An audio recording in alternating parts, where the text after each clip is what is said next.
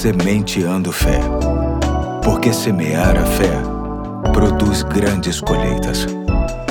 Hoje é terça-feira, dia 16 de novembro de 2021. Aqui é o Pastor Eduardo e é muito bom saber que você está comigo em mais um ponto da série Combatendo as Preocupações. E a referência bíblica de hoje é um maravilhoso texto que se encontra em Romanos 12, 2, que diz: Não se amoldem ao padrão deste mundo, mas transformem-se pela renovação da sua mente, para que sejam capazes de experimentar e comprovar a boa, agradável e perfeita vontade de Deus. Quero pensar com você hoje sobre a primeira proposta do texto, que traz como resultado o experimentar a boa, agradável e perfeita vontade de Deus, que é a renovação da mente, algo bastante viável para quem deseja combater as preocupações. Li certa vez que ser inteligente não é necessariamente enxergar algo novo antes de todo mundo mas olhar para as coisas velhas e conhecidas, já vistas e revistas por todos, como se fossem novas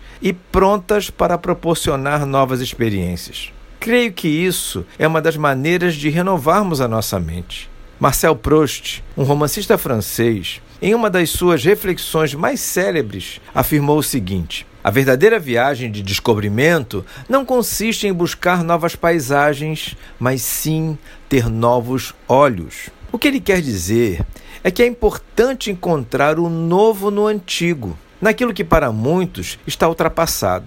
Tem gente que pensa que é preciso estar em vários lugares para ver algo novo, quando na verdade, estando quieta ou quieta em um único lugar, com os olhos bem abertos, somos capazes de ver tudo o que precisamos e, mais ainda, tudo o que necessitamos.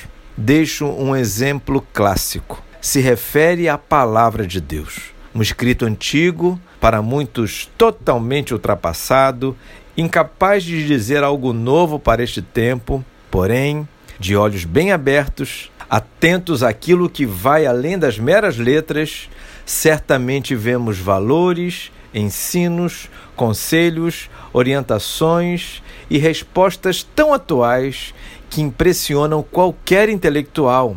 E o que é melhor, faz com que a gente conheça o melhor lugar do mundo, que é estar fazendo a boa, agradável e perfeita vontade de Deus. Não duvide. Leia a Bíblia com os olhos bem abertos e veja se isso não é verdade. Vamos orar por isso? Senhor Deus, nos ajude a ler a tua palavra com atenção suficiente para que a nossa mente seja renovada nela, que experimentemos os teus propósitos para as nossas vidas através dela. Ajuda-nos assim. Te pedimos em nome de Jesus. Amém. Hoje fico por aqui e até amanhã, se Deus quiser.